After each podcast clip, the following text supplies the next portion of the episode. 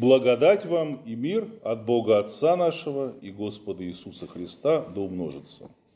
Мы встанем, чтобы выслушать Евангелие сегодняшнего дня, записанное в главе 8, стихи чтения 46 по 59. «Кто из вас обличит меня в неправде? Если же я говорю истину, почему вы не верите мне? Кто от Бога, тот слушает слова Божии. Вы потому не слушаете, что вы не от Бога». На это иудеи отвечали и сказали ему, «Не правду ли мы говорим, что ты самарянин и что бес в тебе?» И Иисус отвечал, «Во мне беса нет, но я чту Отца моего, а вы бесчестите меня. Впрочем, я не ищу моей славы, есть ищущий и сующий.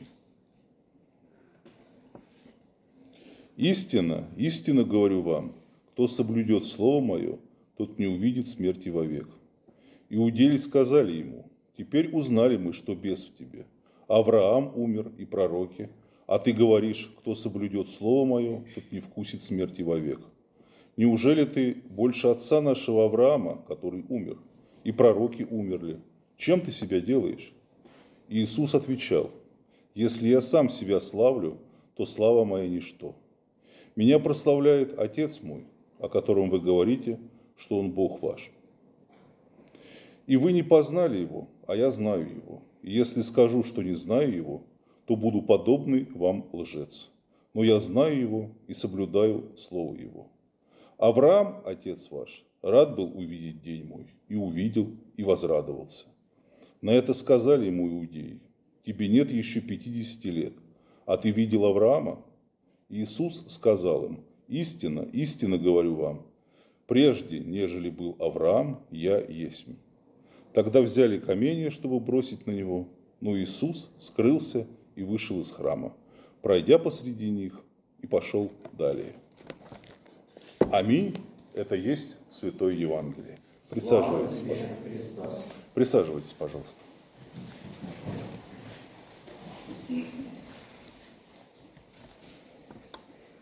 Из этого отрывка мы более всего научаемся, что нет более ясного признака отверженной души, чем неспособность выносить учение Христова, даже если в других отношениях человек блистает ангельской святостью.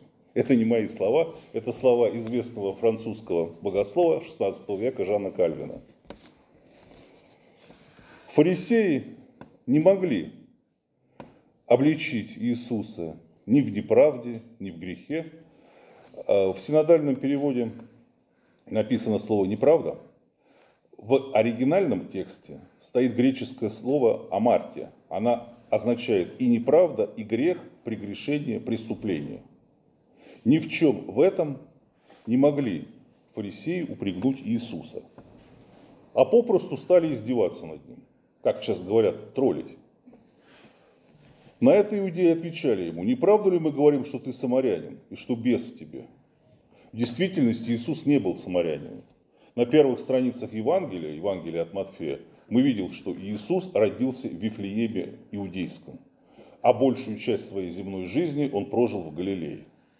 Ну, чтобы понять всю суть их оскорблений, я чуточку расскажу, что из себя представляла Самария, почему самарян так не любили. Самария была построена в 923 году до Рождества Христова, а в 721 году до нашей эры город был взят ассирийцами и большинство жителей угнали в плен.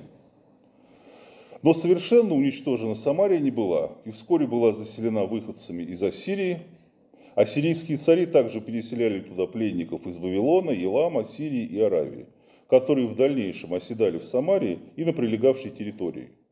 Новоприбывшие смешивались с коренными жителями, оставшимися после вторжения. Вот такой вот был симбиоз. Новоприбывшие стали называться самарянами и вызывали у иудеев особое презрение. Иудейские религиозные власти считали их еретиками и идолопоклонниками и, в раввинистических кругах они не воспринимались как ближние и достойные любви. Фактически эти два народа враждовали между собой. То есть э, назвать человека самарянином, ну это было ну, наиболее вот тяжкое оскорбление, которое можно было провести, ну, произнести на литературном языке, не вдаваясь уже в такую брань. Бесноватый или одержимый бесами или демонами, по мнению, опять же, людей того времени, становились вследствие какого-то проклятия, семейное проклятие, которое может наследоваться до третьего и четвертого поколения. Одержимость бесами расценивалась как наказание от Бога. Люди подвергались ему за большие грехи, совершенные как самим человеком, так и его родителями. Особенно сильным проклятие было для незаконно рожденных. Их потомки вообще не могли стать членами общины Израиля до 10 колена. То есть назвать человека без каких-то причин и самарянином, и одержимым бесом, но ну, это ну, уже просто дальше ехать некуда. Так реагировали фарисеи на слова Иисуса, на человека, который пытался открыть им путь к свету. В книге пророка Исаии есть такие слова. «И стало у них словом Господа заповедь на заповедь, заповедь на заповедь, правило на правило, правило на правило. Тут немного, там немного, так что они пойдут и упадут навзничь, и разобьются, и попадут в сеть, и будут уловлены». Они не поверили Иисусу, потому что были ослеплены собственной гордыней, оглушены своим мнимым величием и самоправедностью, а ими возлюбили славу человеческую более, чем славу Божию, и посчитали ниже своего достоинства прислужиться к словам бродячего проповедника. Но что высоко у людей, то мерзость перед Богом. Фарисеям не, дало было, не дано было увидеть Иисуса таким, каким видели его Петр, Иаков и Иоанн, преобразившегося, с просиявшим лицом, как солнце, белыми одеждами, в окружении Моисея и Илии. Они не видели его таким, как увидел его умирающий Стефан, которому перед, перед смертью было даровано видение отверстых небес, о чем мы можем прочитать в книге Деяния. «Вот я вижу небеса отверстыми и Сына Человеческого, стоящего одесную Бога». Перед фарисеями стоял обычный человек. Фарисеи этого не видели и видеть не могли, ибо такова была воля Бога. Чтобы Сын Бога Живого, равный Богу, уничижил себя самого, приняв образ раба, смирил себя, быв послушным даже до смерти и смерти крестной. Мы читаем этого апостола Павла в послании филиппийцам. Святой апостол сам удостоился видеть свет неба и услышать голос Христа – об этом мы также можем прочитать в книге Деяний. Да, фарисеи действительно не видели Христа во славе, но вместе с этим им досталось не меньшее сокровище. Они одни из первых услышали Слово Божие из уст самого Христа, но пренебрегли им, услышали истину и отвернулись от нее, как некогда пренебрегли и отвернулись от важнейшего в законе – суда, милости и веры заменив это ими же придуманным учением. Вот тогда исполнилось пророчество Исаии, и стало у них словом Господа заповедь на заповедь. А Иисус учил, истинно говорю вам, кто соблюдет Слово Мое, тот не увидит смерти вовек. Там, где душу человека оживляет вера, жало смерти притупляется, и ее яд теряет силу. Никто из верных не увидит смерти, потому что они возрождены от нетленного семени и живут, даже умирая. Живут потому, что соединены со Христом и не могут уничтожиться смертью, потому что смерть для них является переходом в Царство Небесное, потому что обитающий в них Дух есть жизнь ради праведности, доколе Бог не уничтожит последние остатки смерти. Иисус в своем слове пытался донести эту истину, но фарисеи были глухи и слепы, а потому не способны увидеть путь к спасению, хотя он был прямо перед ними – Вместо этого они с удвоенной силой стали оскорблять Иисуса, вспоминая при этом и Авраама, и пророков. Теперь узнали мы, что в тебе бес. Авраам умер, и пророки. А ты говоришь, кто соблюдет Слово Мое, тот не вкусит смерти вовек.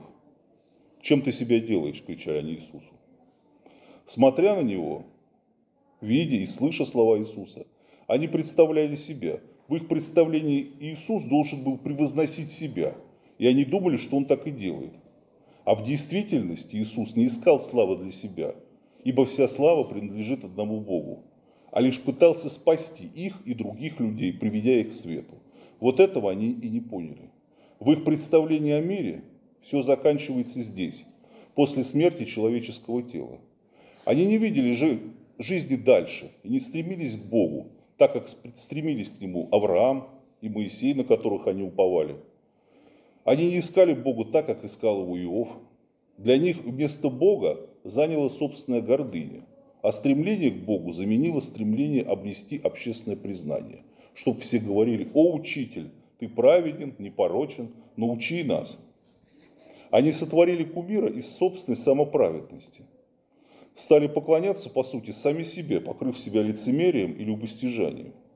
И так их вера ограничивалась этим миром, и вместе с их смертью умирала и сама. Вот поэтому Авраам и пророки для них были мертвыми. Между ними была огромная пропасть. Вот представьте себе человека, который чудом получил билет на пароход, который отвезет его в чудесный райский мир. И вместо того, чтобы бежать, садиться на этот пароход быстрее, он остановился, размахивает этим билетом, хвастается перед всеми и говорит, посмотрите, что у меня есть. Он, вот этот билет, он такой хороший, но он есть только у меня и больше никого. Похвалите меня за это, слушайте меня, может у вас когда-нибудь такой билет появится. Вот это был их кайф. Больше им было не надо. Чтобы все стояли рядом и хлопали в ладоши. Вот предел их мечтаний. В это время подходит какой-то странный человек, не похожий на других, и вместо к этому говорит, послушай, друг, твой пароход сейчас уплывет без тебя. Хочешь, я провожу тебя до самой каюты и буду с тобой в плавании до конца. А еще я готов любого из вас, здесь стоящих, провести на этот самый пароход, и даже без оплаты, и без билетов. Он большой, там места много. А этот горе-пассажир закричал, неужели ты больше нашего отца Авраама, который умер, и пророки умерли, а ты себя чем делаешь, ты бесноватый, ты же самарянин. В итоге они попытались поставить ловушку Иисусу, и сами же в нее угодили, что не поверили, что он способен спасти их от сети смерти. Для современных христиан это имеет огромное практическое значение. Мы должны уметь отличать истину от лжи, лицемерие от искренности, искреннее смирение от показной набожности. Важно научиться прислушиваться к любому человеку, который говорит нам правду, невзирая ни на положение, ни на статус. Ибо истина, она одна для всех. И самим нельзя бояться говорить правду. Единственный ориентир в этом мире – Слово Божие – и единственный путь к Богу – это Христос. Другого просто не существует. Бог стоит на нашей стороне. Даже если весь мир восстает против нас, так и пророки и апостолы некогда устояли вопреки ужасным нападкам всего мира. Устояли благодаря непобедимой убежденности, ибо знали, от кого они посланы. Не тот одобрен, кто хвалит сам себя, но тот, кого хвалит Бог. Об этом мы читаем во втором послании Павла к Коринфянам. Для нас это очень много значит. Мы немало должны страшиться, зная о следующем. Кто из угождения людям или отрицает истину Божию, или искажает ее нечестивыми измышлениями, не просто грешит, но сам добровольно отлучает себя от света Божия и записывается в сыны дьявола. И мир Божий, который превыше всякого ума, соблюдет сердца ваши и помышления ваши во Христе Иисусе. Аминь.